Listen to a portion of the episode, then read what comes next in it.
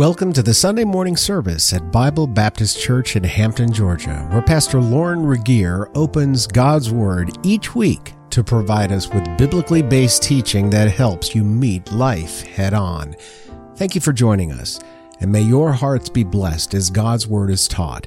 And now, here is Pastor Lauren Regier. Amen. Thank you, Jason. What a challenging song and what a fitting song for the series we're in uh, courage in crisis. Take your Bibles, please. 2 Kings chapter 18. 2 Kings 18. Uh, what a great um, song that was. Who will stand in strong in a day of challenge, a day of fear? And I don't know exactly uh, how you respond to crisis. Do you run in circles, scream, shout? Do you put your perhaps head in the sand? Do you try to ignore it, or do you get bitter, hurt? Uh, do you get afraid? There's a lot of all these emotions and reactions to the challenges of life today, but the question is who will stand like Gideon? The call comes to all of us, male or female, who'll stand courageously for the cause of Christ. Great song today, 2 Kings chapter 18. I just wanted to uh, say it's good to have Megan here, Megan Carter. Some of you had heard that she was involved in an accident. Um, a car ran a red light, struck her car, and I think your car rolled four or five times. She said, I, I lost count after a while, but uh, God spared her life. Amen. And we're thankful to her. She's here, a little bit sore and bruised up, but we're glad that she's here. Her life was spared. God's got her, uh, got a purpose for her life, as He does for all of our lives. But uh, thank you uh, to the Lord for really protecting and sparing her. And we're grateful to see her today. What a privilege it is. Courage in crisis. I wonder how you stand in a day of difficulty. We're going to the second in uh, our character study this morning about standing strong. His name is King Hezekiah, courage in the face of overwhelming odds. Father, we commit our time in the Word this morning to you. I pray that you would remove distractions from our mind. And Lord, help us to focus in on the truths the Spirit of God would like to teach us from the Word of God. Thank you for such a book as ours, given to us from heaven by God's own pen. We're grateful for that. And I pray, Lord, that you would give us your heart, your mind about even bolstering our, our spirit in a day that's fraught with difficulty, trials, tests, and opposition. We thank you so much for the example of the scripture that was written for our learning. And I pray that we would garner great truths and that, Lord, we'd be more like you as a result of our study of the life of King Hezekiah. We pray this in Jesus' name. Amen. 2 Kings chapter 18, for sake of the context, we're uh, going to read the first 18 verses. Last week, if I would remind you, we mentioned the prophet uh, Jeremiah, who was the last voice of warning to the nation of Judah. If you remember, if you were here, he was called the weeping prophet, prophet, but he cried out, Judah, this is your last or late hour. But however, you turn from your sin and idolatry, even at this last moment, God may well turn his uh, hand of judgment and have mercy upon you. But if you don't, know for sure. Jeremiah, that prophet, said, Know for sure that judgment is coming. And so they gathered Jeremiah, remember, from last week, and they drug him before the council, and they looked at him and said, This man must die. And what did he say? You can kill me if you want to, but the words I have are from God, and I'm not going to spare. I'm not going to change them. I've got a message from God, a calling from God, and a promise from God. So here, like Martin Luther, here I stand. I can do no other. What a great backbone, spine Jeremiah had in the day of trouble, the courage of a prophet in crisis. Today we look at the courage of a king in crisis as well. Let's read a few verses together, beginning in chapter 18, verse 1. Now it came to pass, the third year of Hosea, uh, son of Elah, king of Israel, that Hezekiah, the son of Ahaz, king of Judah, began to reign. Twenty and five years old was he when he began to reign, just a youngster. And he reigned twenty and nine years in Jerusalem. He was a co regent with Ahaz for 11 years as well. His mother's name was Abi the daughter of Zechariah. And he did that was right. This is King Hezekiah, did that was right in the sight of the Lord. Not many kings have that uh, to their credit. Israel had none. Judah had a couple, three, that really stood up for the Lord after, of course, David and Solomon, the divided kingdom. This is the time in which we find ourselves in the text. He did that was right in the sight of the Lord, according to all that David, his father, did, his forefather. And he removed the high places, break the images, cut down the groves, break in pieces the brazen serpent that Moses had made. They turned it into an idol. For unto those days the children of Israel did burn incense to it. He called it Nehushtan, the bronze snake. Verse 5 is a telling verse about the man's character, this king. He trusted in the Lord God of Israel, so that after him was none like him among the kings of Judah, nor any that were before him. For he clave to the Lord, and he departed not from following him, but kept his commandments which the Lord commanded Moses, and the Lord was with him. Oh, that that might be said of all of us. And he prospered whithersoever he went forth, and he rebelled against the king of Assyria, the leading power of the day, served him not. And he smote the Philistines even unto Gaza, the borders thereof, from the tower of the watchman to the fenced city. And it came to pass, in the fourth year of King Hezekiah, which was the seventh year of Hosea, the son of Elah, king of Israel, that Shalmaneser, king of Assyria, Sennacherib, another name, came up against Samaria and besieged it. This is really the region just to the north of Judah. And at the end of three years, they took it. In the sixth year of Hezekiah, that is the ninth year of Hoshea, king of Israel, Samaria was taken. Israel was removed into captivity. And the king of Assyria did carry away Israel into, unto Assyria and put them in Halah and in uh, Habor by the river Gozan and the cities of the Medes. Here's the reason, verse 12 because they obeyed not the voice of the Lord their God, but transgressed his covenant and all that Moses, the servant of the Lord, commanded, and would not hear them nor do them. So finally, the axe fell. Israel was taken into captivity. Judah remained a few more years. Now, in the 14th year of King Hezekiah, did Sennacherib, king of Assyria, come up against all the fenced cities of Judah and took them. And King uh, Hezekiah of Judah sent to the king of Assyria to Lachish, reminding him that he had paid tribute already. Imagine uh, paying a king the amount that he did for tribute money just to keep him off your back. But Hezekiah paid the king of Assyria, the emperor then of the world, paid him 11 tons of silver, one ton of gold. How many of you have that stashed away in a drawer, perhaps? at your house. I'd like to meet you after the service. This was just to put off the king of Assyria for a little while. And Hezekiah did that. But I want us to know that uh, uh, the context really of this time here's uh, really a, a, map, if you can see it behind me, of the uh, Assyrian Empire. It was on the rise at the time Hezekiah was the king of Judah.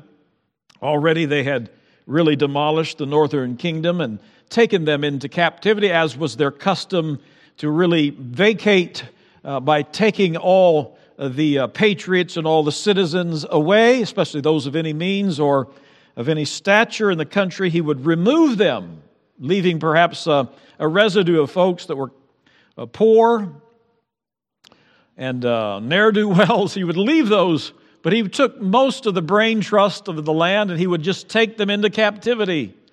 His eyes were set now on Judah, already conquering 46 cities around Jerusalem in Judah. He is surrounding the people.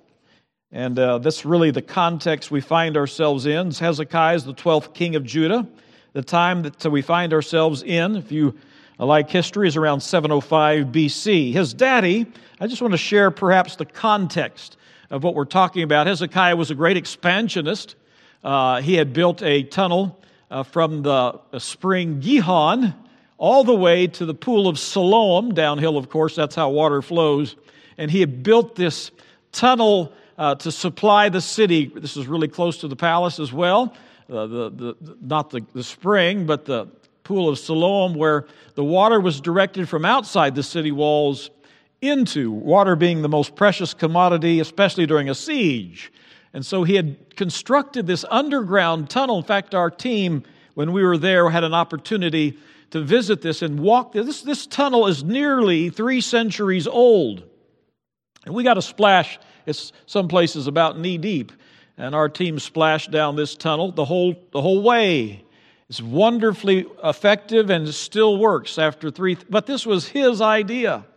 He was an expansionist. He, he really enlarged the borders of Jerusalem nearly three times during his reign and put walls up around. A great king in many regards. Uh, he himself, however, uh, grew up in a home, and I want to share this with you because uh, it's, a, it's an important concept here.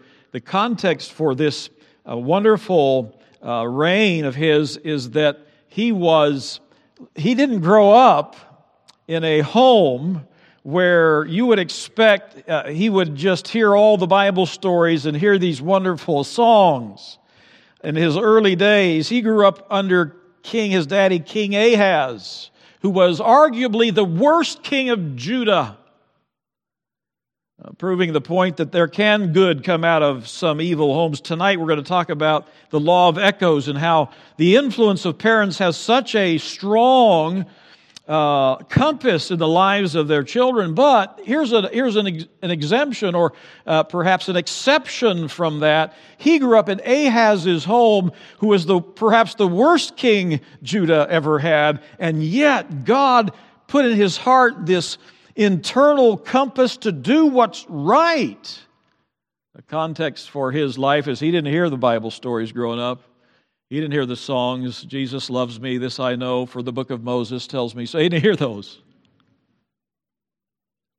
He didn't.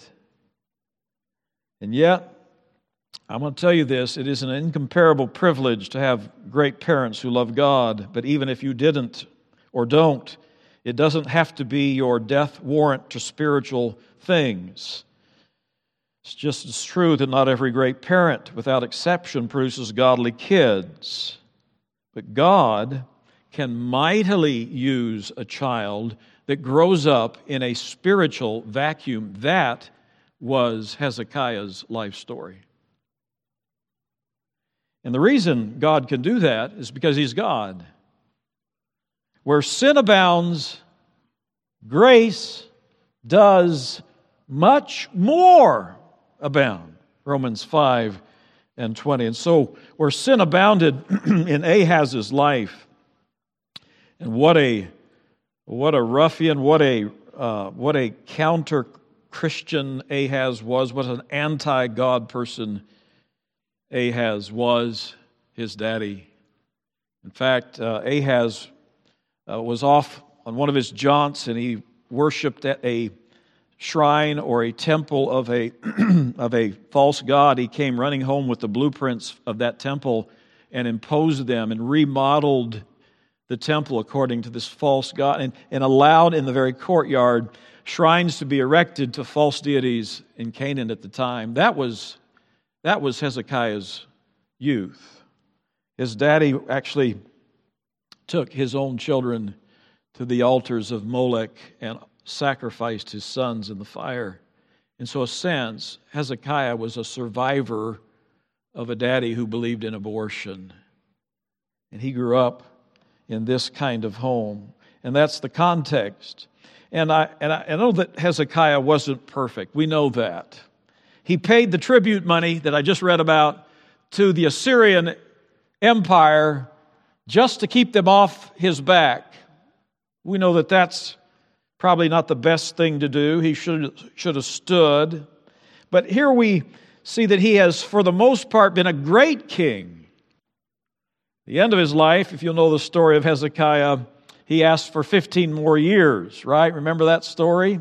He was sick unto death. The prophet said, You're going to die, get your house in order.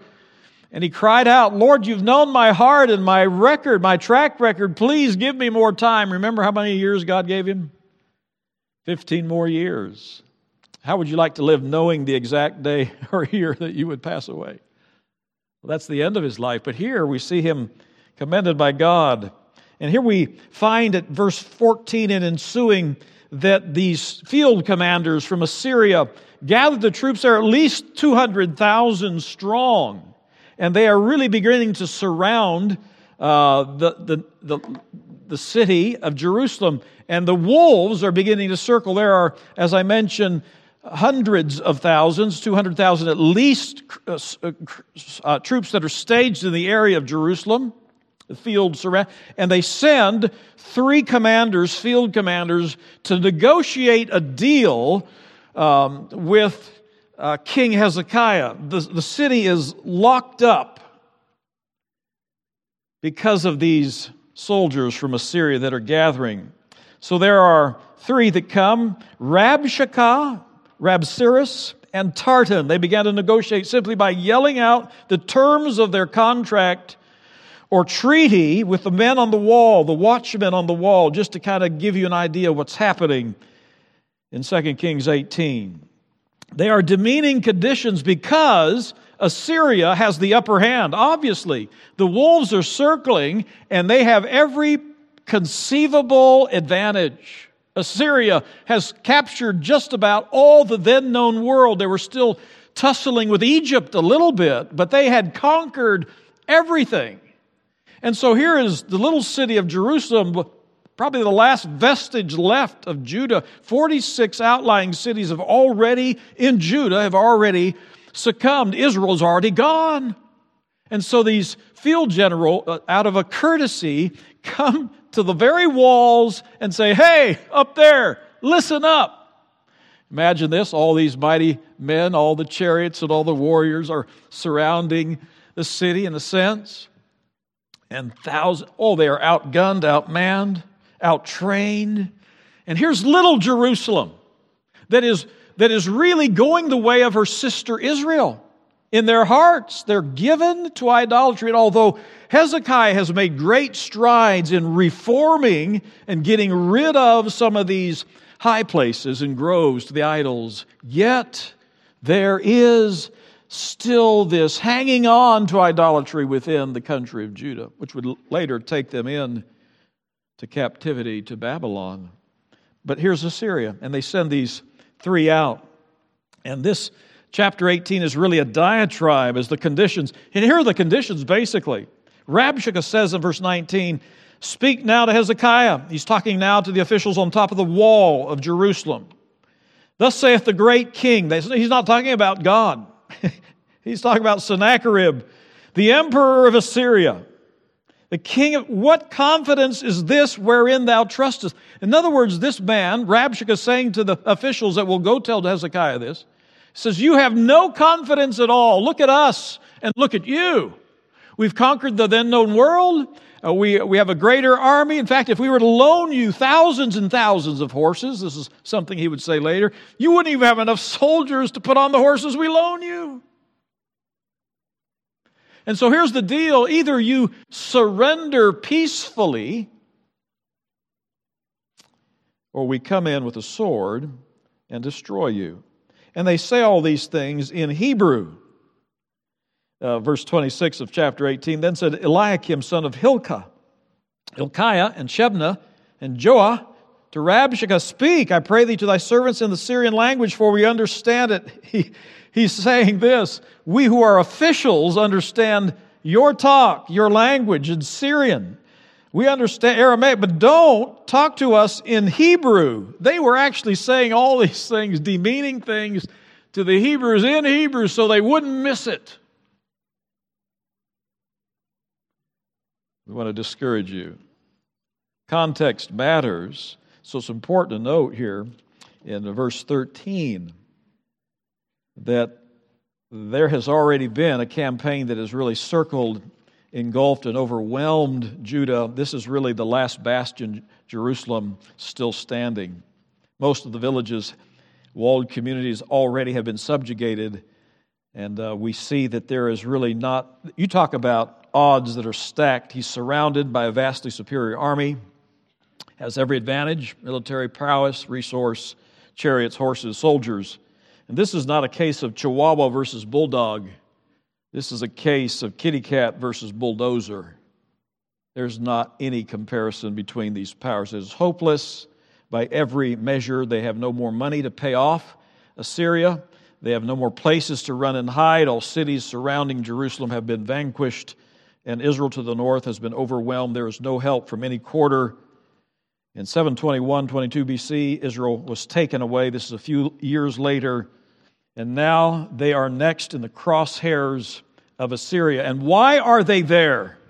They are there because the same reason you and I become taken to the cross or to the crossroads. It is because our sin has led us there. In this case, the sin of the nation wasn't as bad as Israel's, but they were well on their way. And sin had destroyed their moral fiber and character and backbone. And there was still a remnant, however, in Judah that stood, Hezekiah being one of those that believed God, became a cheerleader really for God's goodness, God's power. And they're hemmed in. Really, if you've ever played chess, it's that point where that opponent of yours says what? Checkmate. You've got no other move to make. Ever heard that when God looks at you and says, checkmate? What are you going to do now? Some of you perhaps are surrounded this morning by trouble. You can't pay the bills, perhaps. You don't know how you're going to do that. Health threatens you. You look at the stat- status we're in in America, and you wondered, what shall we do? Well, that's the context. They are surrounded. We know that Israel has gone into captivity because of, verse 12, their sin. And Judah is well on her way. That's, that's the context. Now we see the commendation for this man, uh, the commendation of Hezekiah in crisis. We see it in chapters, uh, chapter 18, 2 through, 2 through 7. Chapter 19, we see it as well. In fact, I have circled the amount of times, the amount of times the, the rulers that, that, that triumvirate, the field commanders, come and say about, about Hezekiah's character, you can't trust in the Lord. Chapter 18, verse 5, we see it, first of all, uh, we see that he trusted Hezekiah in the Lord God of Israel. There's none like him. I mention that because not only did the Spirit of God who inspired this book know that, all those around him, Hezekiah, knew it as well. I've circled the amount of times the word confidence or trust, at least five or six times, verse 19 of chapter 18. What confidence is this? They're, they're really, uh, they're making fun of him. He's, a, he's the last cheerleader for faith in God. Can you imagine the wall? The walls are, are covered with guards and sentinels. They're looking at, at an impossible situation, and these who are taunting them, flaunting their power, saying just a matter of a moment before we come roaring in and take the city. You have this last reprieve. You can surrender. What confidence do you have? You ever had a friend at work say that? I mean, how can you smile through the storm you're in? What confidence do you have? What are you putting your faith in? Well, this is our most, no- and we see it again. Uh, verse 20. Now, in whom dost thou trust? Verse 22. But if you say unto me, We trust in the Lord our God. They said, Isn't that the God that just kind of succumb to our power in Israel to the north. And we've heard that you're taking down his shrines. So you must not believe in him either. Really, what Hezekiah did when he came to power is he removed all the false shrines. They didn't know the difference. And he wanted to centralize again worship in Jerusalem. That's the command of God. And he did that, and they mistook that as you're taking down the very shrines to your God. Who are you putting confidence in? Your God is a weakling, Hezekiah. But this was his most noble quality. We see it as it, as it goes on, verse 29. They're talking to the people now, these three field commanders around the wall. Let not Hezekiah deceive you, for God shall not be able, or he, Hezekiah, shall not be able to deliver you out of his hand.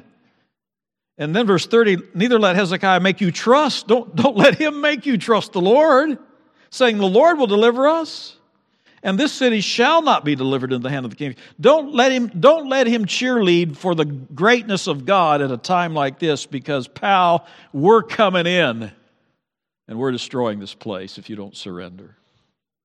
That's how bad it was. I with many of you, listened to the State of the Union address. And uh, my wife, after it was over, leans over to me and says, I don't think I've ever been as nervous, discouraged, and fearful, I don't know if you use those exact words, about the state of our country as I am now. It was basically an hour plus about uh, the government socialism giving us more and more money. We all vote for that, but where's it coming from, right? And this idea of, of, of globalism, inviting friends into the picture. And after it was over, she said, I don't know. She says, I don't want to go through this whole thing in the spirit of growing concern about our country, even an attack on the Constitution, a hidden jab. And I looked at her and I said, But you've got me. And she says, Like I said, I've never been so worried about the state of America. And can you imagine on the wall that day as the Hebrews began to talk or listen in Hebrew? As they looked at each other and they said, We've never been so worried about the state of God's promised people, promised land. Well, I love the commendation that he has. The commendation is found in verses 5, 6. He, he clave to the Lord, chapter 18, departed not from following him in the spite of all, all this stuff around him, in spite of those who had given themselves to idolatry. He kept the commandments which the Lord commanded Moses. And I like that little phrase the Lord was with him. And he, pro- not just here and there, not temporarily, uh, not specific to a location, but whithersoever he went forth. And to his credit, he alone rebelled against the king of Assyria and served him not. That's why they're knocking on the door. They didn't like rebels. They keep looking at him, and the whole diatribe, chapter 18, is about this. Who are you trusting in? Who in the world are you trusting in? What confidence? What strength? Egypt won't help you. If you say, We trust in the Lord, what good has He done for your nation to the north? What good is your God in crisis?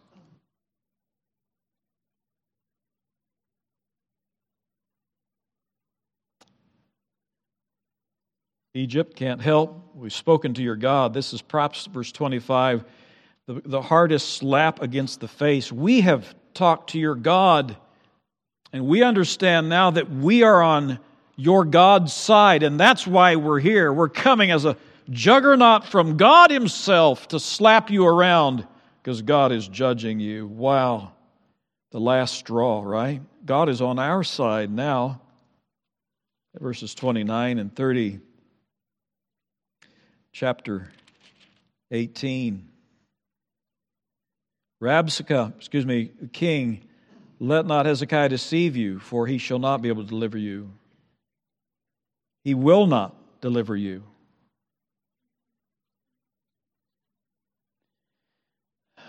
Well, that's chapter 18. And yet, throughout the chapter, we see the confidence, the, the commendation that the Lord places in this king, although surrounded by so many that wanted to destroy him.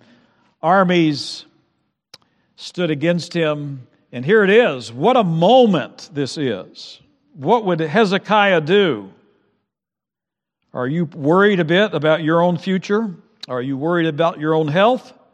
You worried about America? You worried about what are you worried about?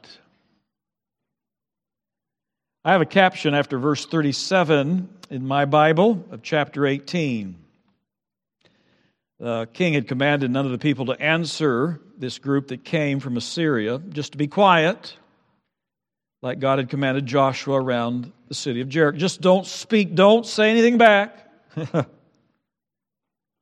Verse 37 Then Eliakim, son of Hilkiah, was over the household, Shebna, scribe Joah, son of Asaph, the recorder, came to Hezekiah with their clothes rent and told him the words of Rabshakeh. What would Hezekiah do? Where would Hezekiah go? In this context, it was not surprising that fear would blossom throughout the streets of Jerusalem as they realized it wouldn't be long before they would either feel the sting of slavery or they would feel the sting of the sword. I have a caption under verse 37. It's a perfect day for sackcloth. Verse 9, first chapter 19, verse 1 It came to pass when the king Hezekiah heard it that he rent his clothes and covered himself with sackcloth.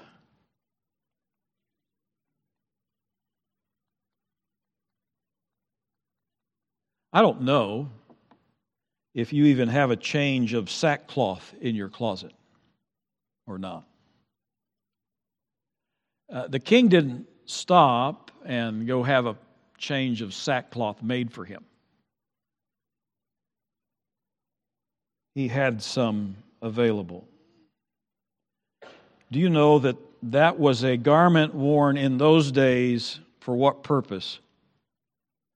Often in a show of distress or mourning or great alarm, they would rend their clothes and then cover themselves with sackcloth and sometimes cover themselves with ashes as a, as a sign of tremendous grief of spirit.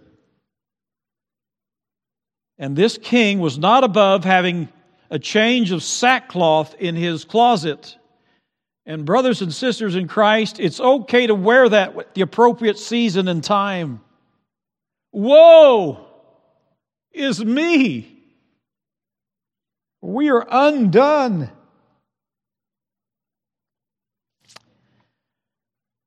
A man came home to his distraught wife, tears. The kitchen was full of smoke, fire trucks outside. And he said, Honey, what is wrong? What happened? Everything, she said. The roast caught on fire. It fell through the oven rack and ruined the apple pie.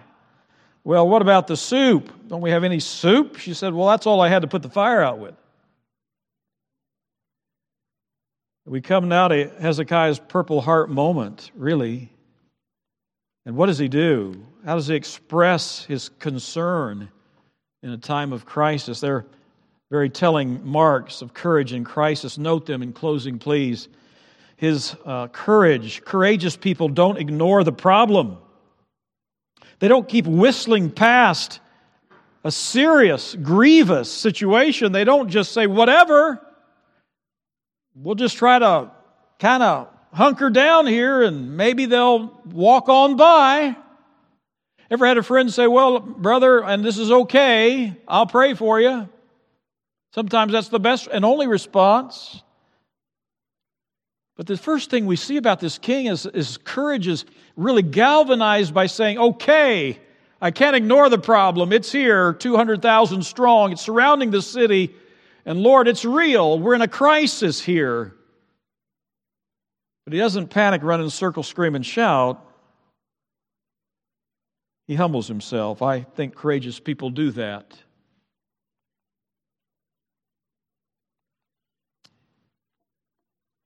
You see that in the first three verses. He, he finds himself that change of sackcloth and he covers himself with it. What does he do? He runs to God, he goes to the house of the Lord.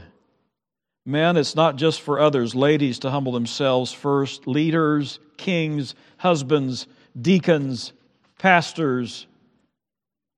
We must lead the way, put aside pride, and humbly admit what he does in verse 3.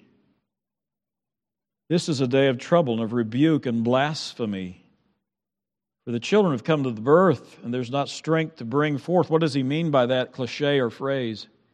He's saying, uh, this is a, a moment of delivery for us from Assyria, but we, Lord, do not have the strength to bring this delivery to bear. We are hopeless and we are helpless. we ain't got nothing. And Lord, it is really, He knew this. It is because, like our sister Israel, it is because of our sin. But Lord, understand, look at us. In mercy, remember us. But we are powerless. The admission of weakness is vital. It is your own illusion of strength that has drawn you away from God for so long. When's the last time you put on sackcloth? When's the last time you've said, Daddy, this house of ours is not in order spiritually. This church, this land, instead of saying, Woe is me, I hope this kind of blows over. When's the last time you put sackcloth, humbled yourself and cried out before the Lord? I'm not saying literally sackcloth, but got on your knees and say, Lord, I just need your help. We need your help. We're so far from you. And Lord, if you would help us, we are powerless even to bring the delivery to bear. We, we don't have any strength in our own. Thirdly, he runs to God. I love this verse. He went to the house of the Lord. He doesn't go try to count his soldiers, he goes to God. Are you doing that, friend? Are you? I'll figure it out. I'll ask my boss for a raise. Maybe we can sell this or that and get through this crisis. Would you please go to God?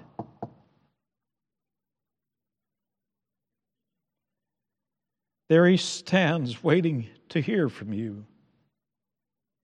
Don't waltz in his presence with a whistle and a grin. Come to him humbly on your knees. Humble yourselves, Lord. We can't do it. We can't. I can't. And then he seeks wise counsel. You see, he takes his leaders, his cabinet, his priests, says, You guys get the sackcloth on too. And let's go find the prophet Isaiah. He knows the Lord. and they send him the message. Isaiah comforts their heart. Verse 6. But he seeks wise counsel. I, I love that. Leadership is lonely, by nature it is, but it doesn't have to be exempt from good counsel. It's a great lesson for all of us in leadership. Uh, lone rangers don't last long. you need friends that know the Lord and can pray. Courageous people are not resistant to good counsel. He gathered the senior priests, he gathered Isaiah. Isaiah and he were friends, not on Facebook, they were real friends. So he seeks counsel. Isaiah tells him in verse 6 Don't be afraid, don't worry about Assyria. King Sennacherib of Assyria will return, die by the sword, which did happen. God's always right. The general returns to camp. He hears of another army attacking the southern flank of the Assyrian army. He retreats. But before he does, just to kind of condense the story, a lot of details here, he sends the king back a letter you know what the letter said? I'll be back. He says, Hezekiah, you might have got a little bit of time here, but I'm going to come back, and when I do, you're a dead man. Last point about courage in crisis. You better know how to pray. Been praying much? How are you praying? Um, I think this is the, one of the sweetest prayers, uh, most courageous prayers in the Bible. Uh, 2 Kings 19, verse 15 through 19. Let's read it. Hezekiah prayed before the Lord and said, Oh Lord God, well, first of all, I want you to picture this. He gets the letter, they hand deliver it to him. And here's what he does he just simply spreads it out before the Lord. Got a light right here, so I like this. He just spreads it out right there. And he says, Lord, can you read? Can you see this? You see what they're saying to me? And so he prays this prayer. Verse 15 O Lord, Lord God of Israel, which dwelleth between the cherubims. it's that small 24 inch piece of furniture in the Holy of Holies, the place God had designed to be the place of his dwelling, although he is a God who dwells everywhere. Specifically, he had committed himself to this people. That wasn't very far from where Hezekiah lived and was in the house of the Lord. God, you're right there. Pointed to that room to which the high priest alone was allowed to enter. Lord, you're right here. and not only that, you're the God, even thou alone, of all the kingdoms of the earth. You made the heaven and the earth. Assyria isn't much in the context of your majesty. Verse 16 Bow down thy ear and hear. Lord, open thine eyes and see. Hear the words of Sennacherib, which he hath sent him to reproach the living God. These aren't words against me, these are words, Lord, on this paper against you.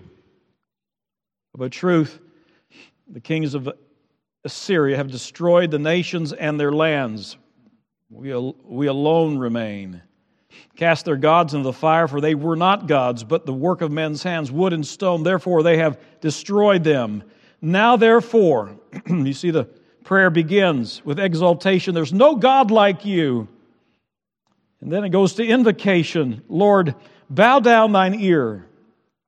Save us, verse 19, out of his hand, that all the kingdoms of the earth may know that I'm somebody. No, may know that thou art the Lord God, even thou only. This prayer is wonderful. It's a wonderful prayer that starts with exaltation. It goes then to invocation and then ends with vindication. You're in trouble, perhaps, and you want God to bring you relief. You're in trouble, perhaps, and you want God to bring you some money.